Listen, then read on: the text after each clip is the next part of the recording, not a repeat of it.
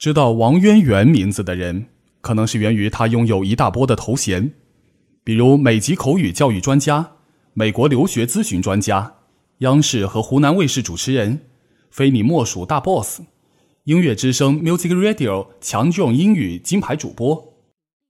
五月中旬，王渊源受邀莅临福州各大高校，为同学们带来主题为“一个美国青年的中国梦”的讲座。五月十六号晚上。王媛媛来到了福州大学。作为一名美国青年，王媛媛一心扑在教育事业上，在中国这片天地创造出属于自己的舞台，成就了自己的梦想。谈到中国梦，他希望跨文化的交流能够有更多的接触，更多的中国人能够出去，更多的美国人、外国人能够来中国。对于年轻人追逐梦想，他有自己独到的见解与体会。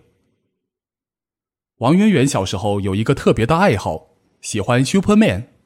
王媛媛说，他父母也没有反对他这样的行为，反而觉得这是一种想象力、创造力的表现，父母还蛮鼓励他的。直到开始上学的时候，他母亲才开始有点紧张，觉得他不能穿着这个去上学。最后，王媛媛还是被父母亲的一个理由说服了，父母告诉他。超人平时不只是穿超人的衣服，他们都穿西装便装。王媛媛告诉记者，她当时就几岁，听了父母的话，觉得有一定的道理，所以上学第一天就穿了西装。后来发现，他竟然是班里唯一穿西装的小孩。当然，我里面还穿着超人的衣服，万一有什么情况，我就瞬间都准备好了。一九九七年，读高三的 John 参加一个交流项目，来北京学习三个月，寄宿在一位王姓家庭里。中国的爸爸妈妈给他起名叫王渊源。许多英语学不好的人可能会抱怨，口语不好是因为身边没有外国人交流，没有这样一个环境让自己提升英语。王渊源在学习中文的过程中感悟到，抓住一切可以模仿的机会。从电影、电视、互联网等，甚至歌词也可以。回忆起曾经学中文，他说就是坚持。